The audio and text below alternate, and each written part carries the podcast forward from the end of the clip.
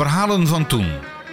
Bas Barendrecht en Ruud van Zomeren nemen u mee naar de voorbije jaren van de oude blinde en slechtziende scholen met hun internaten.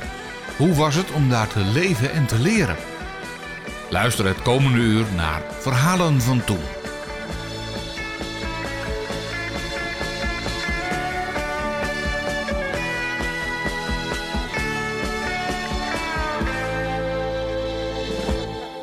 ...1956. Het jaar waarin het Nederlands elftal dankzij een tweetal doelpunten van de legendarische Abel Lenstra won van de Deutsche Mannschaft. Het jaar waarin door een grondwetswijziging ons parlementaire stelsel ingrijpend werd gebijzigd. De Tweede Kamer kreeg 150 leden in plaats van 100 en de Eerste Kamer 75 in plaats van 50.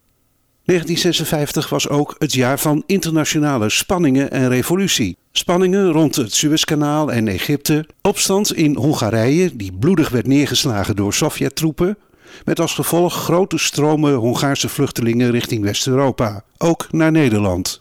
En natuurlijk de Cubaanse revolutie, waar Fidel Castro en zijn getrouwen het bewind van Batista omverwierpen. En in 1956 stond dit op nummer 1 in de Amerikaanse Billboard Top 100.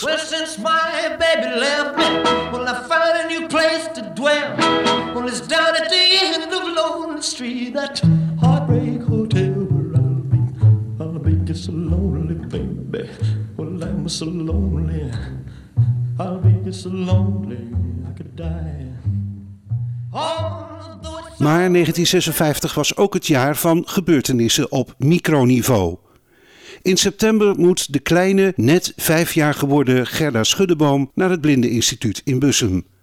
En daarover gaat het in deze verhalen van toen. Luister naar Gerda Schuddeboom.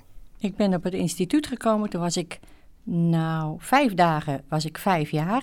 De school begon in 1956, eh, het schooljaar op 3 september, maar ik ben op 8 september jarig en mijn ouders hadden gevraagd van, mag het kind nog vijf worden als ze thuis is? Nou, dat mocht gelukkig, dus ik ben op 10 september 1956 op het Blindeninstituut in Bussum gekomen.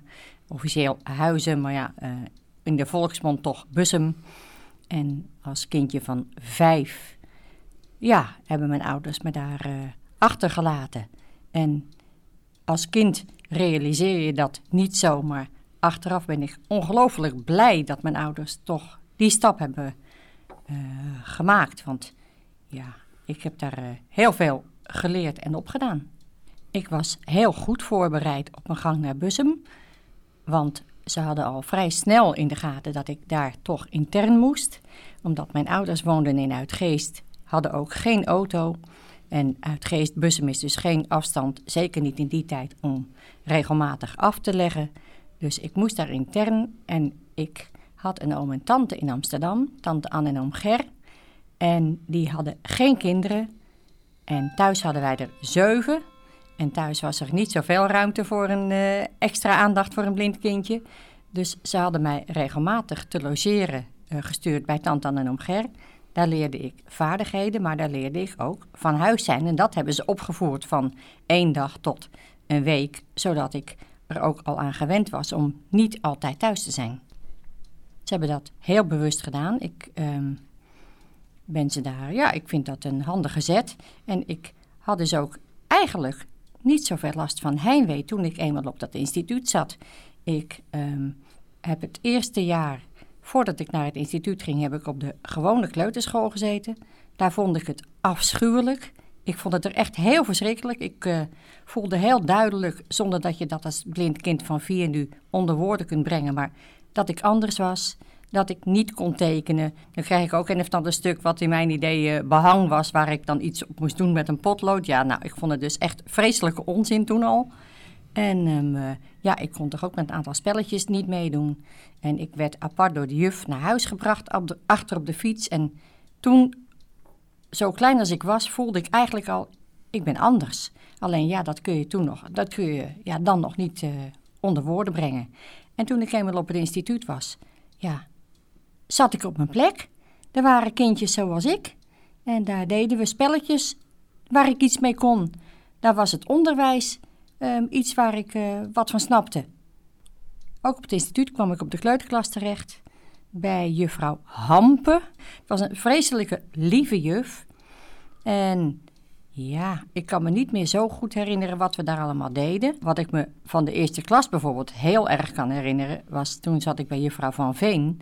En juffrouw Van Veen had een geweldige methode, naar mijn idee, om kinderen braille te leren, maar ook om kinderen voorwerpen bij te brengen. We hadden een prikbord van zachtboord en daar hingen voorwerpjes op, een bal en een bel en een gum. En daar stond in braille, stond onder de woordjes uh, die daarboven hingen. Dus zo heel spelende wijs leerde je braille en leerde je ook voorwerpjes uh, te onderscheiden. Ja, en spelletjes, wat deden we? Um, kringspelletjes. Um, we hadden op het instituut een prachtig, um, ja, een soort rondje van asfalt. Dat liep om een grasveld heen. En daar kon je prachtig op steppen. Dat grasveld was dan, um, daar kon je uh, je linkervoet op zetten. En dat was dan gewoon een, een soort uh, ja, rand waar je gewoon helemaal omheen kon. En dan kon je geweldig met je autopad en je kon over die asfalt, um, uh, dat asfaltrondje, kon je ook met rolschaatsen en met stelten. En ja, ik vraag me achteraf wel eens uh, af van, hoe is het in vredesnaam mogelijk dat daar niet meer ongelukken gebeurden? Want ja, iedereen deed alles, reed op fietsjes, reed op autopetten. Maar het ging eigenlijk altijd goed. Veel later weet ik wel dat we een keer... Um, toen lag er sneeuw op het sportveld, want we hadden ook een prachtig sportveld. Een sportveld wat in de diepte lag, zodat je een hele goede akoestiek had. En toen was er zwinters een keer sneeuw en toen gingen we met de slee van het taluut af. Ja, en daar uh, ging het een keer mis met Jan Willem, want die brak zijn been. Je leerde ook, op gymnastiek leerde je gewoon heel vrij je te bewegen. Ik heb op het instituut zelf, op het terrein zelf ook nooit met een stok gelopen. En ja, achteraf denk je van ja, tegenwoordig moet iedereen uh, met een stok lopen of moet iedereen maar. Je leerde spelende wijs gewoon ook iets met je oren doen. Van school naar huis. Je hoorde gewoon de portieken van de huisjes. Ik heb dus, um, toen ik op het instituut kwam, heb ik zeven jaar in de, het heette de huisjes. We hadden vijf groepshuisjes. De Pimpelmees, de Tjiftjaf, de Kwikstaart, het, uh, de Merel en het Roodbosje. Oh nee, Roodbosje en Merel. En die huisjes waren door een binnengang met elkaar verbonden. Maar je kon dus vanaf het schoolplein kon je gewoon langs die huisjes lopen. En dan, ja, dan hoorde je de portiek waar jij erin moest. En er was ook wel een naambordje. Maar ja, je keek nooit of je bij het goede huisje was. Want je was gewoon bij het goede huisje. Dat telde je gewoon met je oren. En dat, dat leerde je niet expres. Maar dat, ja, dat deed je gewoon. Ze hadden dat heel goed bedacht met die huisjes. In die huisjes zaten kindjes van nou, 5 tot 12. En dat waren ongeveer 12 kinderen. En het was natuurlijk een beetje van het aanbod afhankelijk van hoeveel kinderen er in welke leeftijd zaten. Maar het beoogde toch een beetje het gezinsleven na te bootsen. En toen ik net kwam, hadden we standaard drie uh, leidsters die in wisseldienst werkten. Dus altijd twee leidsters tegelijk en dat roleerde. En wij hebben in al die jaren dat ik in de huisjes heb gezeten ook alleen maar juffen gehad en geen uh, meneren. Ik ben begonnen bijvoorbeeld bij juffrouw Leni, juffrouw Leni Ottema en juffrouw Harmke, Harmke van der Zee. Het waren allebei hele lieve juffen. Later kregen we een juffrouw Desiree. Dat was een uh, niet zo lieve juf. Helemaal niet zelfs. Ik uh, kan me bijvoorbeeld nog herinneren, wij hadden toen ook nog niet zo'n strenge scheiding van um, kinderen die ook een meervoudige handicap hadden en kinderen die dat niet hadden. Dat liep bij ons nog door elkaar. Later is dat echt gescheiden en zijn de meervoudig gehandicapte kinderen naar Haren gegaan. Maar toen ik ben begonnen op het instituut, liep dat nog door elkaar. En toen hadden we bijvoorbeeld één jongetje, Albert Wassing, toen nog Appie. En die bewoog nogal met zijn hoofd heen en weer. En dat, ja, dat probeerden ze als leiding eruit te krijgen. Maar ja, het was een Appie niet helemaal uit te leggen. En Appie bleef dat dus doen. En toen had juffrouw Desiree een keer bedacht... ik hou een vork links en rechts van zijn hoofd... en als hij zijn hoofd dan beweegt, dan prikt dat in zijn wang. Nou, ik weet nog, ik, omdat ik het nu nog weet, we waren zo verontwaardigd als kinderen toen we dat eenmaal hoorden. Dan hebben we echt um, heel erg op de juf gescholden, dat we dat toch idioot vonden. We hadden ook nog juffrouw Wil, juffrouw Wil Otte, dat was ook een schat. Dus over het algemeen heb ik het met de juffen in mijn huisje gewoon heel goed getroffen. Um, het feit dat je met grotere en kleinere kinderen in één groep zat, dat hield ook in dat je niet allemaal op dezelfde tijd moest gaan slapen. En de wat grotere kinderen, die hielpen dan mee met bijvoorbeeld het douchen van de kleintjes. En een van de dingen die ik me nog heel goed herinner als klein kind was het feit dat ik heel slecht at. En kinderen zijn natuurlijk uh, niet zo aardig voor elkaar. En als ik dan mijn bord niet leeg had of mijn brood niet op had, dan gingen de kinderen die wel van tafel mochten, want op een gegeven moment ja, was toch iedereen uitgegeten behalve Gerda. En dan gingen de kinderen teuten tellen. Dan liepen ze om de tafel heen om te voelen of er nog een kind aan tafel zat. En dat heette teuten tellen. Nou, dat, uh, daar heb ik een soort uh, trauma aan overgehouden hoor. nou, niet echt, maar uh, nou ja, zo was dat. En ik was altijd de klos, want ik denk ook al bij het idee dat ik het niet zou halen, haalde ik het ook al niet meer. En ik, was, ik ben nog steeds niet een echte broodeter. Maar um, vroeger gebeurde het dan ook wel dat als je echt je bord niet leeg at, nou ja, dan uh, als je naar school moest, dan moest je naar school. Maar dan kreeg je smiddags nog wel eens je spinazie over je boterham met bruine suiker hoor. You tell me that you love me baby, you say you don't. You tell me that you'll come on over,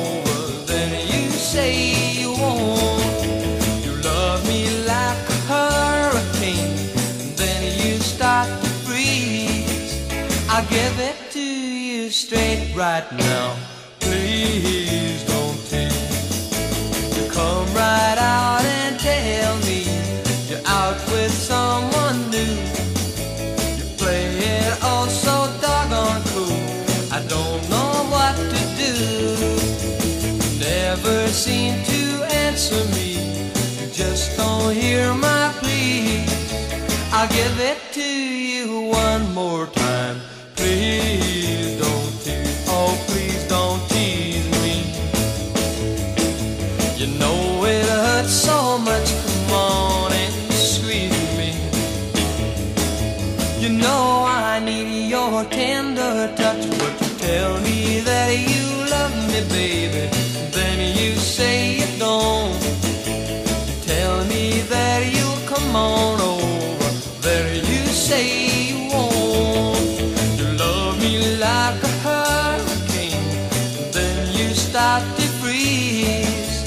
I'll give it to you straight right now.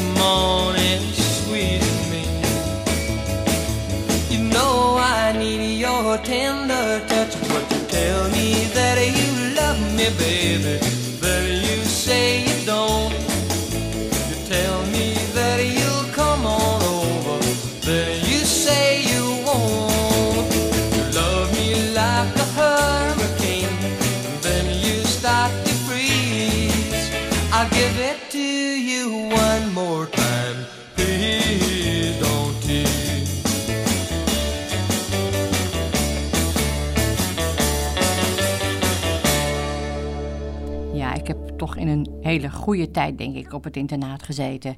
De strengste dingen waren er af en de wildste dingen waren er nog niet. Dus ik denk dat ik juist in een mooie periode heb gezeten. Wat ik van Bussum ook ehm, heel plezierig vond en vind als ik daar naar terugkijk, is dat er bij ons nooit een scheiding was tussen jongens en meisjes en ook nooit een scheiding tussen blinden en slechtzienden. De slechtzienden waren wel soms de klos. Wij hadden bijvoorbeeld een meisje, Ali Renkema, in de groep. En Ali had steenpuisten en daar moest ze voor naar de zuster. En de zuster die zat in een heel ander gebouw, een stuk verderop op het terrein. En Ali kon dat niet vinden. En hadden wij drie, vier slechtziende kindjes in de groep. Gaby en Peter en Bas en Hannes. En die waren om de beurtenklos om met Ali mee te lopen naar die ziekenboeg voor de zuster. Dus dan hadden we zo'n rijmpje. Gaby en de Peter en de Bas en de Bijl. Want Hannes noemden wij de Bijl. Kinderen hadden ook wel eens een bijnaam. En Hannes had de bijnaam de Bijl, omdat hij nog wel eens ongecontroleerd en kwaad met zijn hoofd tegen de muur bonkte. En daarom noemden we Hannes de Bijl. Wat ik als kind verschrikkelijk vond, was dat juffen niet altijd bleven. Juffen gingen trouwen of juffen gingen toch wat anders doen. Maar meestal was trouwen toen nog de oorzaak.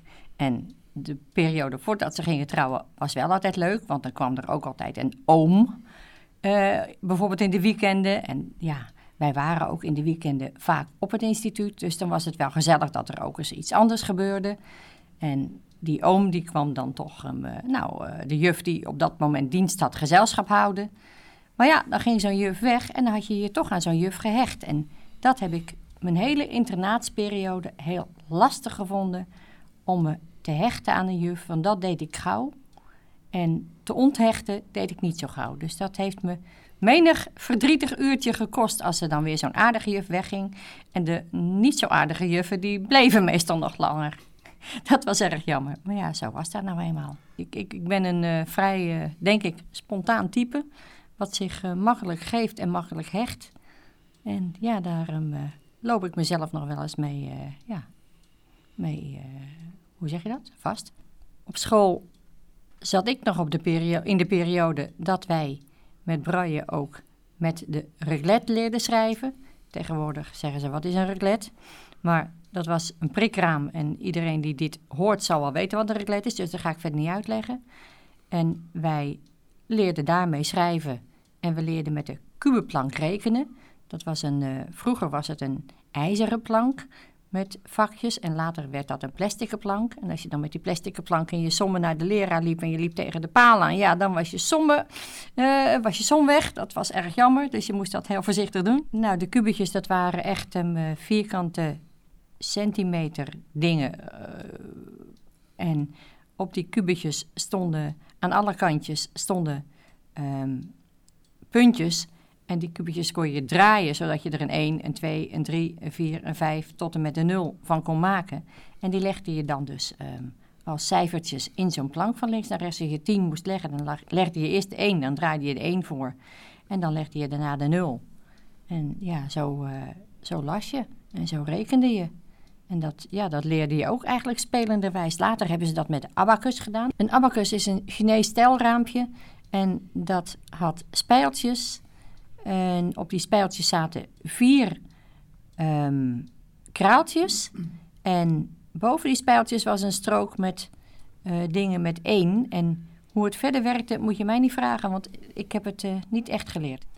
Toen ik in de derde of vierde klas zat, toen kregen we natuurlijk ook aardrijkskunde.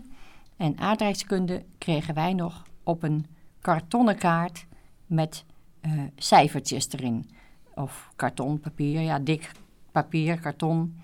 En die waren uh, ja, gemaakt. Er was iemand die maakte de mal van touwtjes en van allerlei andere dingen, wat ik niet helemaal precies begrepen heb hoe dat ging. Maar wij hadden dan een kaart met um, nummertjes. En dan hadden we ook een boekje met welk nummertje welke plaats was. Bijvoorbeeld um, nummertje 1 was Assen en nummertje 2 was Bijlen. En op die kaart stonden um, verschillende lijnen. Een gladde lijn was bijvoorbeeld een, een rivier. En een onderbroken lijn was een spoorlijn.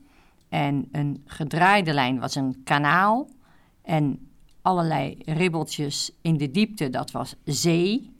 En een grote plaats, je had een dikke punt. En een kleine plaats had een dunnere punt. En dan bij die plaats stond een nummertje. En als je dan maar de nummertjes goed uit je hoofd leerde, dan kon je weten welke plaats er lag. En ja, Um, als je ook ruimtelijk inzicht had, dan kon je ook snappen hoe dat ten opzichte van elkaar lag. Maar ruimtelijk inzicht is iets wat mij niet gegeven is. En dat ontwikkelden ze toen ook nog niet. Dus ik onthield die nummertjes en dat resulteerde later op de MULO ook eh, in het feit dat ik tijdens mijn examen de examinator bijna wanhopig kreeg door gewoon op die kaart niet te kunnen aanwijzen wat ik moest aanwijzen. Want toen stonden er geen nummertjes meer op. Toen waren er inmiddels plastic kaarten. En dan moest je dus echt vanwege je voorstellingsvermogen moest je kunnen aanwijzen waar Londen lag en waar um, een andere plaats lag. En nou, ik had daar echt helemaal geen idee van. Op een gegeven moment was ik een jaar of elf, twaalf denk ik. En toen kreeg ik voor het eerst stoklopen. Stoklopen kregen we in principe van de gymnastiekleraar meneer Kooiman. Maar meneer Kooiman had het te druk.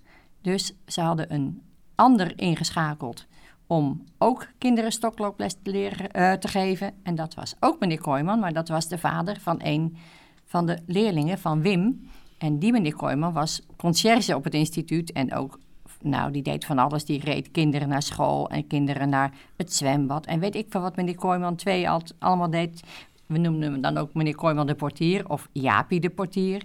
En ik trof het met het feit dat ik van meneer Kooiman de portier stoklooples kreeg, want die begreep helemaal dat ik niks snapte van kaarten. Dus die zei, nou, ik leg het je wel uit.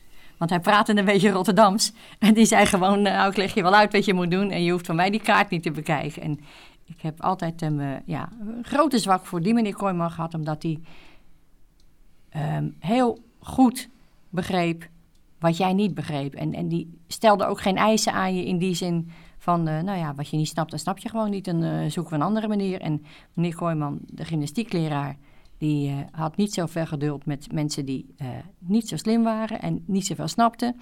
Ik heb heel veel van meneer Kooijman, de, de gymleraar, geleerd. Ik zal daar helemaal niets van zeggen, maar hij had geen geduld met niet zo slimme kinderen. En dat was jammer. Voor iedereen die horen wil. Verhalen van toen. Radio 509. Wat ik um, van onze gymnastieklessen absoluut heb geleerd, is me vrij te bewegen. We hadden een prachtige gymnastiekzaal en daar uh, kon je rondjes lopen. Die gymnastiekzaal was voorzien van um, een soort baan, een vierkante baan in het, uh, ja, gewoon in het geheel. En die was van zeil. En als je buiten die baan kwam, dan was je op het hout. Dus dan wist je gewoon van, ik moet weer naar rechts of ik moet weer naar links. En zo kon je dus gewoon de hele zaal doorlopen. Zo kon je ook balspelletjes doen. We hebben heel veel muurbal gespeeld, het latere goalbal in een uh, geperfectioneerde vorm. Maar wij deden dan muurbal. Dan stonden we allemaal aan twee kanten, gewoon aan de korte kanten van de zaal. En dan moest je de rinkelbal moest je overrollen. En dan moest de andere partij moest de, de bal tegenhouden. En dat heette in onze tijd muurbal. Maar we moesten ook in die gymnastiekzaal natuurlijk van de kast springen, aan de ringen hangen, um, ja, rondjes lopen, um, op touwen klimmen, in een klimrek klimmen. En ik uh, ben altijd de klimgeit geweest, want dat, en dat heb ik dus nooit eng gevonden. En ja, je leerde dus ook bijvoorbeeld op het sportveld. Hadden we gymnastiek buiten. Dat was, uh, als het mooi weer was, was dat natuurlijk hartstikke lekker. En het sportveld. Ik heb uh, eerst het oude sportveld nog meegemaakt. Dat was eigenlijk ook wel leuk. Um, dat was een soort weidje. En dat weidje dat lag bui net buiten het instituut. Dus je moest um, met de hele groep moest je achter elkaar lopen. En Kooiman liep dan vooraan en iedereen moest elkaar vasthouden. En dan moesten we een klein weggetje oversteken. Nou, een, ja, nog niet eens een ventweggetje, een soort asfaltweggetje. Waar toen nog bijna nooit een auto reed. En dan kwam je door een hek en dan kwam je op een soort graslandje waar dan ons sportveld was. En in dat graslandje was ook bijvoorbeeld een zandbak en daar um, kon je verspringen. Maar dat was allemaal nog een beetje primitief. En nou, dan leerden we bijvoorbeeld hardlopen op dat weggetje. Dan stond meneer Kooiman stond aan uh, één kant van het weggetje. En dan moesten wij 50 meter verderop gaan staan. En dan riep hij ons door zijn toeter: door, door, door, door, door. En op een gegeven moment riep hij ook wel eens stop. Want dan zag meneer Kooijman op 200 meter um, uh, in de verte toch een auto naderen. En dan moest je gewoon de kant in. Maar dat wist je allemaal. En ja, daar was je, was je ook niet bang voor. Later kregen we een heel mooi sportveld op het instituut. En dat was dan op het instituut zelf. Hadden ze een kuil uitgegraven. En daar was echt een heel mooi sportveld. Ook met zo'n hele grote baan om een stuk gras heen. Dat noemden we dan de, de Sintelbaan. Nou, daar kon je ook op hard lopen. Stond meneer Kooijman ook weer aan het eind. Maar je kon er dus ook zelf rondjes oplopen. En de hoeken van die sintelbaan waren dan van asfalt, zodat je wist dat je de hoeken moest. En ja, zo leerde je dus ook ruimtelijk eh, je bewegen en gewoon ja, je vrij te bewegen, ook zonder stok. En er was bijvoorbeeld ook een, um, een verspringbak. En nou, dan kon je een stuk over het gras lopen. En op een gegeven moment voelde je onder je voeten asfalt. En dan wist je na twee meter, uh, kom ik in de bak. Dus je moest ongeveer proberen te leren schatten van wanneer je je af kon zetten. En dan, ja, als het goed is, uh, kwam je dan in die bak terecht. Maar dat soort dingen, ja daar, uh, ja, daar kan geen gewone school tegenop. Want dan hadden ze op een gewone school nooit kunnen leren. Meneer Kooijman die gaf ons een grenzeloos vertrouwen in wat we konden. En hij probeerde ook gewoon de grenzen op te zoeken. Hè, van nou, wat, wat mogelijk was. En daar, uh, ja, daar hebben we denk ik veel van geleerd. En ja, je kunt natuurlijk nooit helemaal zeggen van wat je er in je latere leven aan hebt gehad. Maar ik heb er in elk geval aan gehad en nog aan dat ik me heel vrij durf te bewegen. Als ik um, weet dat, uh, als we bijvoorbeeld met de wandelgroep weg zijn en ik weet dat er een, uh, gewoon een, een, vrij rechte weg loopt, dan durf ik ook gewoon los te lopen zonder stok. En ja, dan voel ik me ook lekker vrij. Ik vind ook op een strand lopen vind ik heerlijk. Dan durf ik ook gewoon los te lopen, want dan staan er ook geen palen en geen bomen en zo. Dus dan, um, uh, ja, en dat, dat geeft mij toch een heel vrij gevoel. Je leerde dus op jezelf te vertrouwen. Als je iets moest doen wat je eng vond en het lukte toch, dan dacht je, hé, hey, dat kan ik.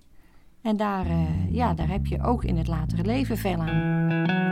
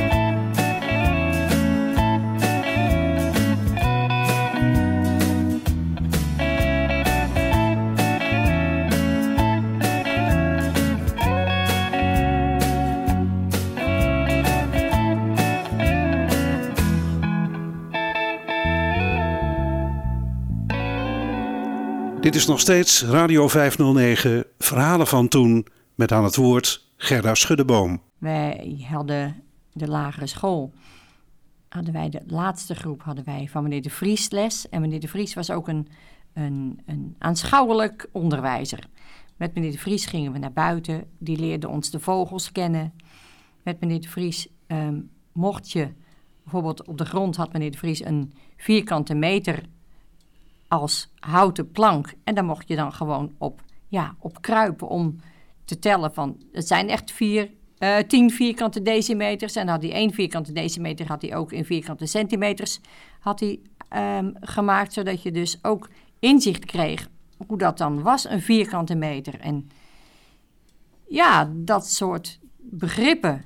En hij bouwde ook dingen met je in de zandtafel. Hij had ook een, uh, een, een, stelsel van dijken, zodat je leerde wat de zomerdijk was en de winterdijk en de waker en de slaper. En ja, dat zijn dan toch begrippen. Omdat je ze niet van plaatjes kunt herkennen, moeten ze gewoon vormen krijgen. En dat deed meneer de Vries heel goed. We hebben ook heel veel opgezette vogels hadden we op het instituut. En daar leerde je dus ook van uh, hoe, dat dan, hoe groot het was, hoe groot zo'n beest was, hoe groot een, een, een varken was, hoe groot een vogeltje was of hoe klein dan. En ja, daar uh, heb ik in mijn latere leven toch ook wel heel veel aan gehad. Meneer de Vries was echt een natuurtalent. Ik denk ook dat hij hem, uh, hoe zeg ik dat, pedagogisch niet, um, niet altijd even, even sterk was. Maar het was natuurtalent waar, waar wij heel veel aan hadden. Van meneer de Vries heb ik ook de liefde gekregen om bijvoorbeeld te lezen. Want lezen vond ik uh, aanvankelijk. Ik, ik, was veel beter en uh, ik vond rekenen veel plezieriger. Maar bij meneer De Vries mocht je per dag een half uur, dat heette dan bibliotheek lezen. Meneer De Vries had een heleboel brailleboeken en die las zelf ook veel voor. En die ja, maakte dat je lezen niet meer als een straf, maar als een luxe um, ontdekte. En dan deed je dat ook buiten de school ook nog wel graag. Ik ben een uh, echte lezer, zowel braille als gesproken. De gesproken lectuur heeft natuurlijk voor sommige mensen het braille wel verdrongen. Voor mij uh, absoluut niet. Ik lees ook nog graag braille. Zei dat ik de dikke brailleboeken ontzettend mis. Je kon vroeger zo lekker zo'n dik boek op je schoot houden. En tegenwoordig zijn het allemaal van die flutterige, dunne boekjes... die ik het liefst eigenlijk, als ik ze krijg, door midden scheur... omdat ik anders dat links en rechts vind ik helemaal niet handig. Want dan vouwt dat weer dicht en zo. Maar um, uh, ja, ik ben uh, toch wel een, uh, een gebleven... met het gemak van gesproken natuurlijk, dat, dat zal, ik niet, uh, nou, zal ik niet uit de weg gaan. Ik heb op het instituut ook heel veel van muziek geleerd en ook leuke dingen beoefend. Ik was zes, denk ik, toen ik al bij meneer Kemper kwam op blokfluitles. En um, nou, ik denk ook dat ik zeven of acht was toen ik ook een echte blokfluit kreeg op mijn verjaardag. Nou, hartstikke trots, want dat ton, uh, tot toen toe hadden we een, een, een leenblokfluit, maar toen mocht je op je eigen blokfluit spelen. Meneer Kemper was een man die buitengewoon goed kon omgaan met alle soorten leerlingen, van klein tot groot. En die vanaf het moment dat je bij hem op muziekles kwam, ja, gewoon niet anders kon dan muziek leuk vinden. Ik heb blokfluit van hem leren spelen. We hebben in koortjes gezeten. We hebben op, uh, toen ik iets groter was, hebben we uh, een Balkan-orkest gehad. Met heel veel leuke instrumenten erbij. Er was ook een grote groep.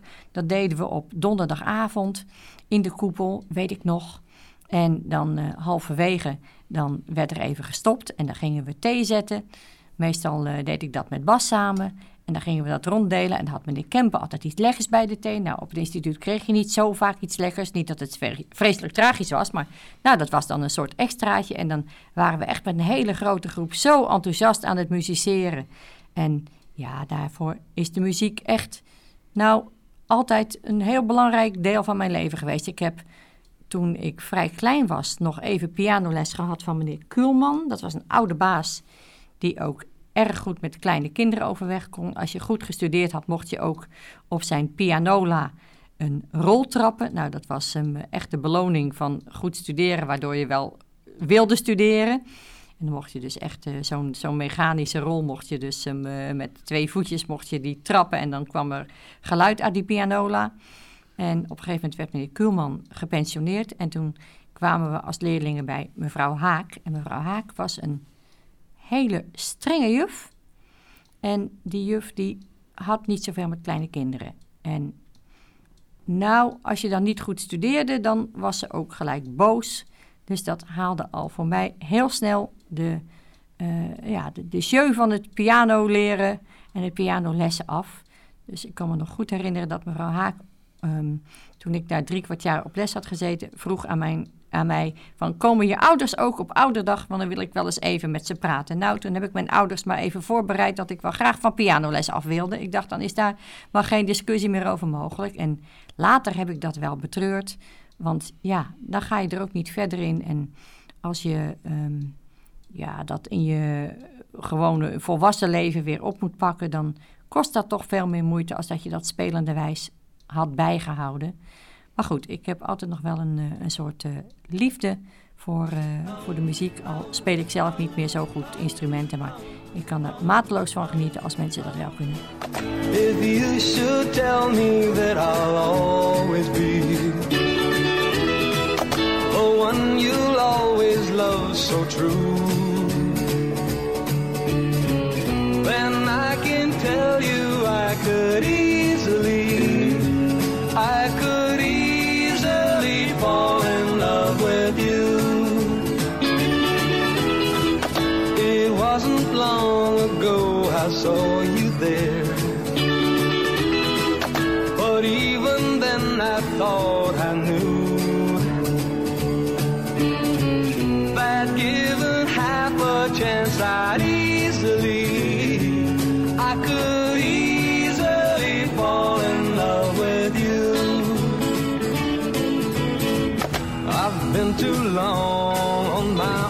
Summer now.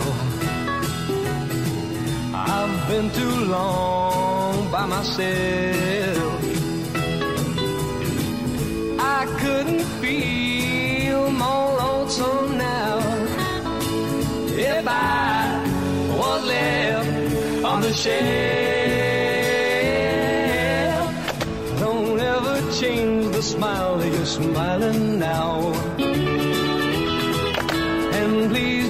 let me see you blue. Then I can tell you oh so easily.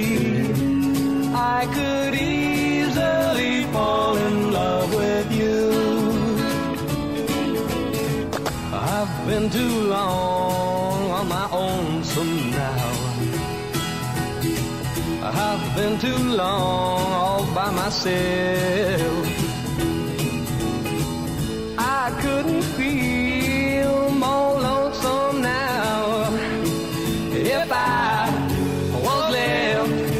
Shelf.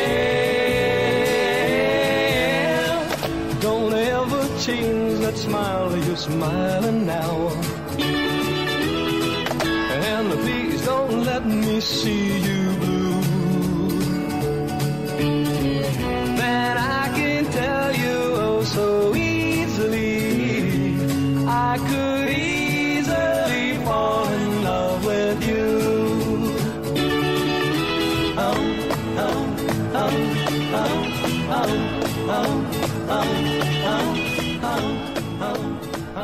lagere school ben ik eigenlijk fluitend doorgekomen. En toen moest ik naar de MULO. En de MULO werd nog op een instituut gegeven. En toen hadden we een probleem, want ik was een septemberleerling en dus nog vrij jong. Ik was nog elf toen ik naar de MULO ging, maar op het instituut had je natuurlijk niet elk jaar eh, voldoende leerlingen om een klas mee samen te stellen. Dus toen was de keus van, doen we Gerda al met de klas mee die nu een MULO-klas gaan, kan gaan vormen? Of ja, laten we er nog een jaar, maar dan weten we niet of er leerlingen zijn waar ze mee mee kan. Ik was dus nog vrij jong en heb dat gedurende mijn hele MULO-periode eigenlijk lastig gevonden. Want ik ben meer een praktisch ingesteld kind als een leerhoofd. Dus ik heb eigenlijk gedurende die hele MULO wel op mijn tenen gelopen. Nou hadden we wel een hartstikke leuke klas. We hadden een klas van tien leerlingen en dat was voor het instituut toch een grote klas. Want je had daarvoor had je een klas van vier of vijf leerlingen. En na onze klas kwam er één jaar niks en daarna ook weer een klas van vijf of zes leerlingen. Wij zaten in de klas met ehm, Lex, Grandia, met Aad Leeflang, met Tom Hessels, met Tineke Hekman, met Thea Hofman, met Ali Renkema, met Bea Postumus, met Edith Gudde.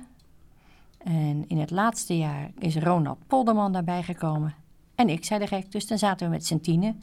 En we hebben met z'n tienen dat hele MULO-gebeuren goed volbracht. We zijn ook allemaal aan, het, uh, aan, het eind, uh, aan de eindstreep gekomen. Alleen Bea sneuvelde helaas, maar die mocht toch later uh, mee naar de middelbare school. Want na de MULO zijn wij als volledige klas naar een middelbare school in het dorp gegaan. Dat heette het Goois Lyceum. En daar vormden wij, omdat we zo'n grote klas waren, een, een soort schakelklas. Waarin we konden wennen aan het systeem van een gewone, zoals we dat toen noemden, een ziende school.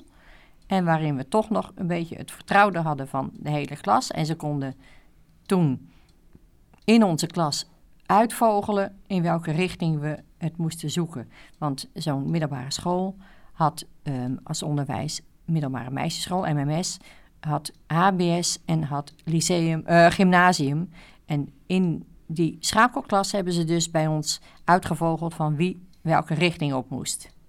En dat was, een, eh, ja, dat was toch een, eh, een, een mooie tussenvorm, vond ik zelf. Het was een, ja, een, een, een beetje een dubbel gebeuren. Er waren wel leerlingen uit onze klas die heel goed aansluiting vonden bij die ziende kinderen. En um, ik, ik had dat toch wat minder. Ik was toch nog een beetje, nou ja, van het vertrouwde en zo.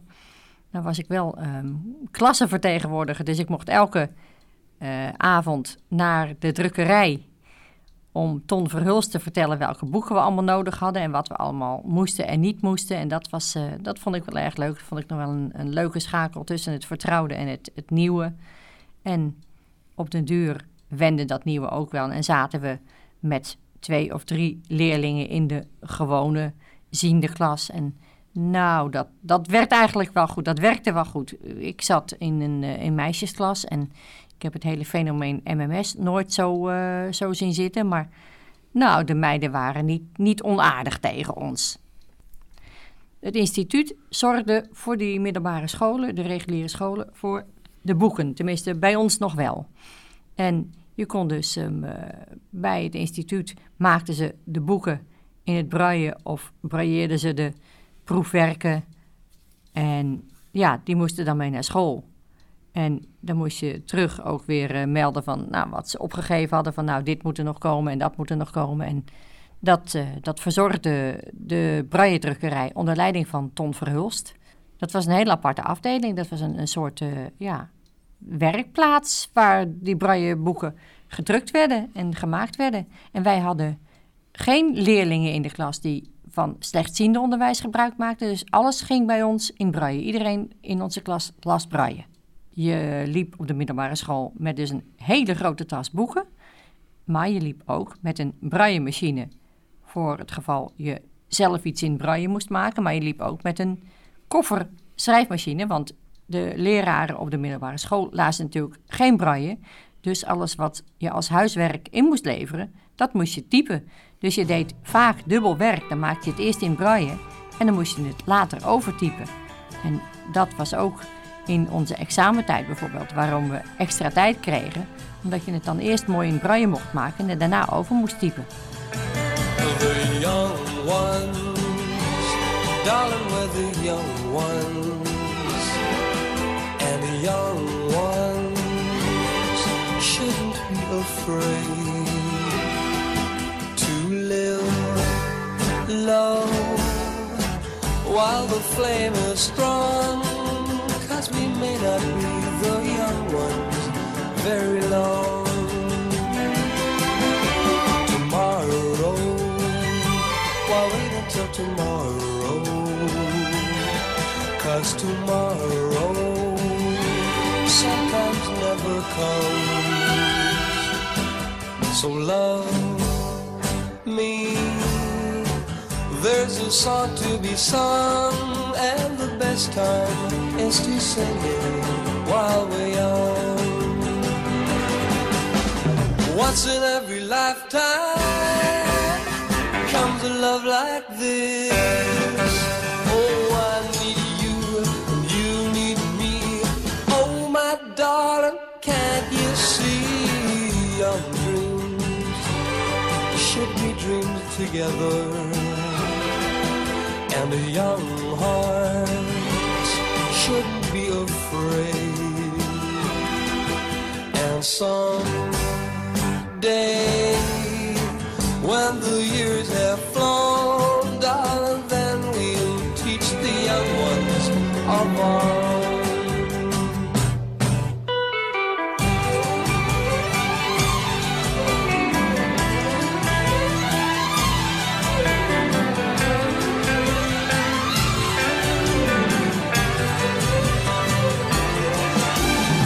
Once in every lifetime comes a love like this. Oh, I need you, you need me. Oh, my darling, can't you see dreams should be dreams together?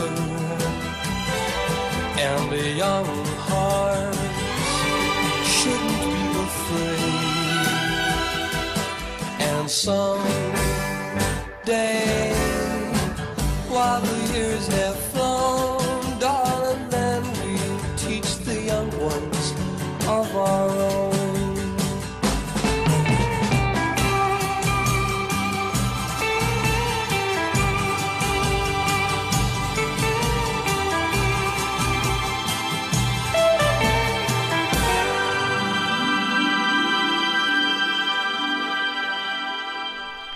een gegeven moment doe je dan ook op de middelbare school eindexamen. En ja, wat dan? Er waren een aantal leerlingen die waren zo slim, die gingen verder studeren. Nou, ehm, zoals ik al eerder zei, ik ehm, eh, ben meer een praktisch ingesteld mens. Dus ik had al heel vroeg ehm, bedacht, ik wil achter een telefooncentrale of op een kantoor. Maar ik wil in ieder geval iets, iets doen. Iets met mijn handen doen en iets, iets praktisch doen. En na de middelbare school had ik dus ook gezegd van... jongens, geef mij maar een opleiding waardoor ik kan werken. Dus na de middelbare school ben ik weer teruggegaan naar het instituut... om daar de opleiding voor telefonisten te volgen. En ondertussen kreeg ik ook wat stenolessen van ook weer ehm, Ton Verhulst. En ehm, ik deed handelscorrespondentie, want ja, je moest natuurlijk een beetje een weekprogramma hebben...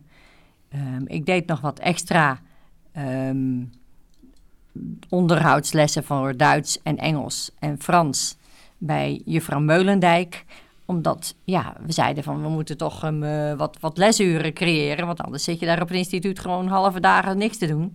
Wat ik er in dat half jaar ook heb gedaan, zolang ik nog geen baan had, is kooklessen gekregen van Eva Verhulst. Dat was vreselijk leuk. Ehm, Eva is ook blind. En wie kan het je dan beter leren als iemand die zelf in de praktijk ook het zonder ogen moet stellen?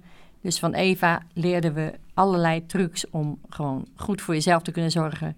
Ehm, als je aardappels kookt of eh schilt, dat je ze even in het water kunt houden om te voelen of alle schillen eraf zijn. En nou, we hebben met Eva vreselijk veel plezier gehad. We deden dat met twee mensen tegelijk. En we mochten dan aan het eind van de kookles mochten we het ook opeten. Dus we kregen ook nooit dingen te eten die Eva niet lustte. Dat was wel grappig. en ehm, ik heb daar in mijn latere leven buitengewoon veel plezier van gehad. Omdat ik, ja, je moet toch voor jezelf gaan zorgen. En dan is alles wat je als ondergrond hebt, is meegenomen. Wat ik ook in het half jaar, wat ik na mijn middelbare school op het instituut heb mogen doorbrengen, eh, heb gedaan, is huishoudkunde. Want ja, daar leerde je natuurlijk nooit iets van als je gewoon op de middelbare school zat. En ik heb dus een soort, eh, ja, een soort, nou, vormingsachtige klas gedaan.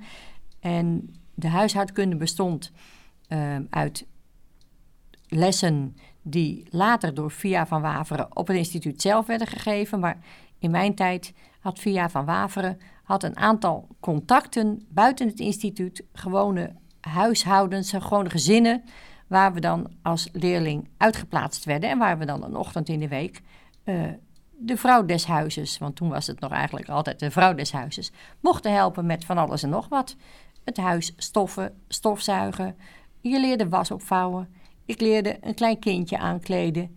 En ja, ik heb daar uh, ook buitengewoon veel aan gehad in mijn latere leven. En ik vond het ook heel slim zoals ze dat aanpakten. Heb dus over het algemeen een hele goede tijd gehad op een instituut. Zij het dat toen ik wat groter werd en de periode van de huisjes en de lichtelijk gezinsomgeving um, voorbij was. En we in groepsverband in, uh, bij de grotere kwamen, hadden we toch, vond ik zelf, veel vaker leiding waarvan je kon merken dat ze het niet meer met hun hart deden. En dat heb ik vreselijk gemist. Ik heb ook, in tegenstelling tot een aantal kinderen die vroeg heimwee hadden, heb ik op de een of andere wijze in mijn middelbare schooltijdperiode veel meer moeite gehad met het internaat dan toen ik klein was. De periode dat ik in de huisjes zat, heb ik ook nog een extra luxe gehad ehm, ten opzichte van andere kinderen. Want op een gegeven moment kwam mijn zusje ook als groepsleider, groepsleidster op het instituut. En ik mocht uiteraard niet bij mijn zusje in de groep, want dan zou je toch voor twee partijen gewoon een beetje een, scheve verhouding krijgen. Mijn zusje zou bang zijn dat ze mij voor zou trekken en andersom zou ik misschien ook eh, andere dingen doen. Dus mijn zusje zat wel in een andere groep, maar ik heb het wel altijd als heel plezierig ervaren dat ik mijn zusje zo dichtbij wist. En als er eens iets was en ik, ik had verdriet, dan nou, wist ik in elk geval altijd waar ik naartoe kon. We're all going on a summer holiday. No more working for a week or two. Fun and laughter on a summer holiday. No more worries for me or you. For a week or two. We're going where the sun shines brightly. We're going where the sea is blue. We've seen it in the movies. Now let's see if it's true. Everybody has a summer holiday, doing things they always wanted to. So we're going on a summer holiday to make our dreams come true. For me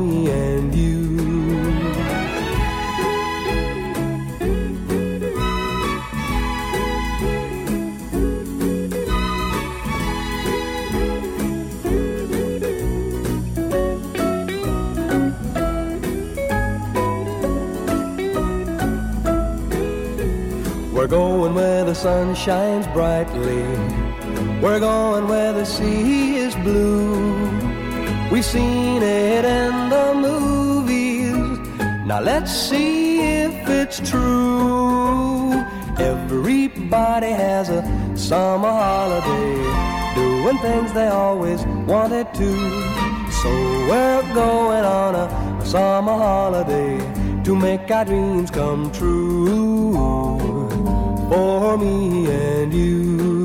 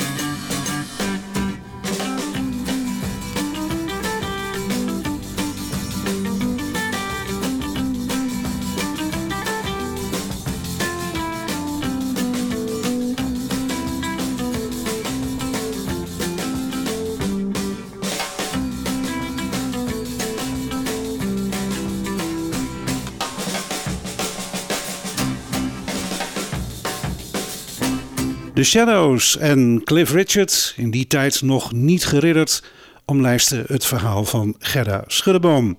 En dit betekent het einde van Verhalen van Toen. Het boek gaat dicht, maar volgende week is er een nieuw verhaal. Hoop dat je dan weer luistert. Dag. Verhalen van Toen is een programma van Ruud van Zomeren en Bas Barendrecht. Meer informatie is te vinden op www.radio509.nl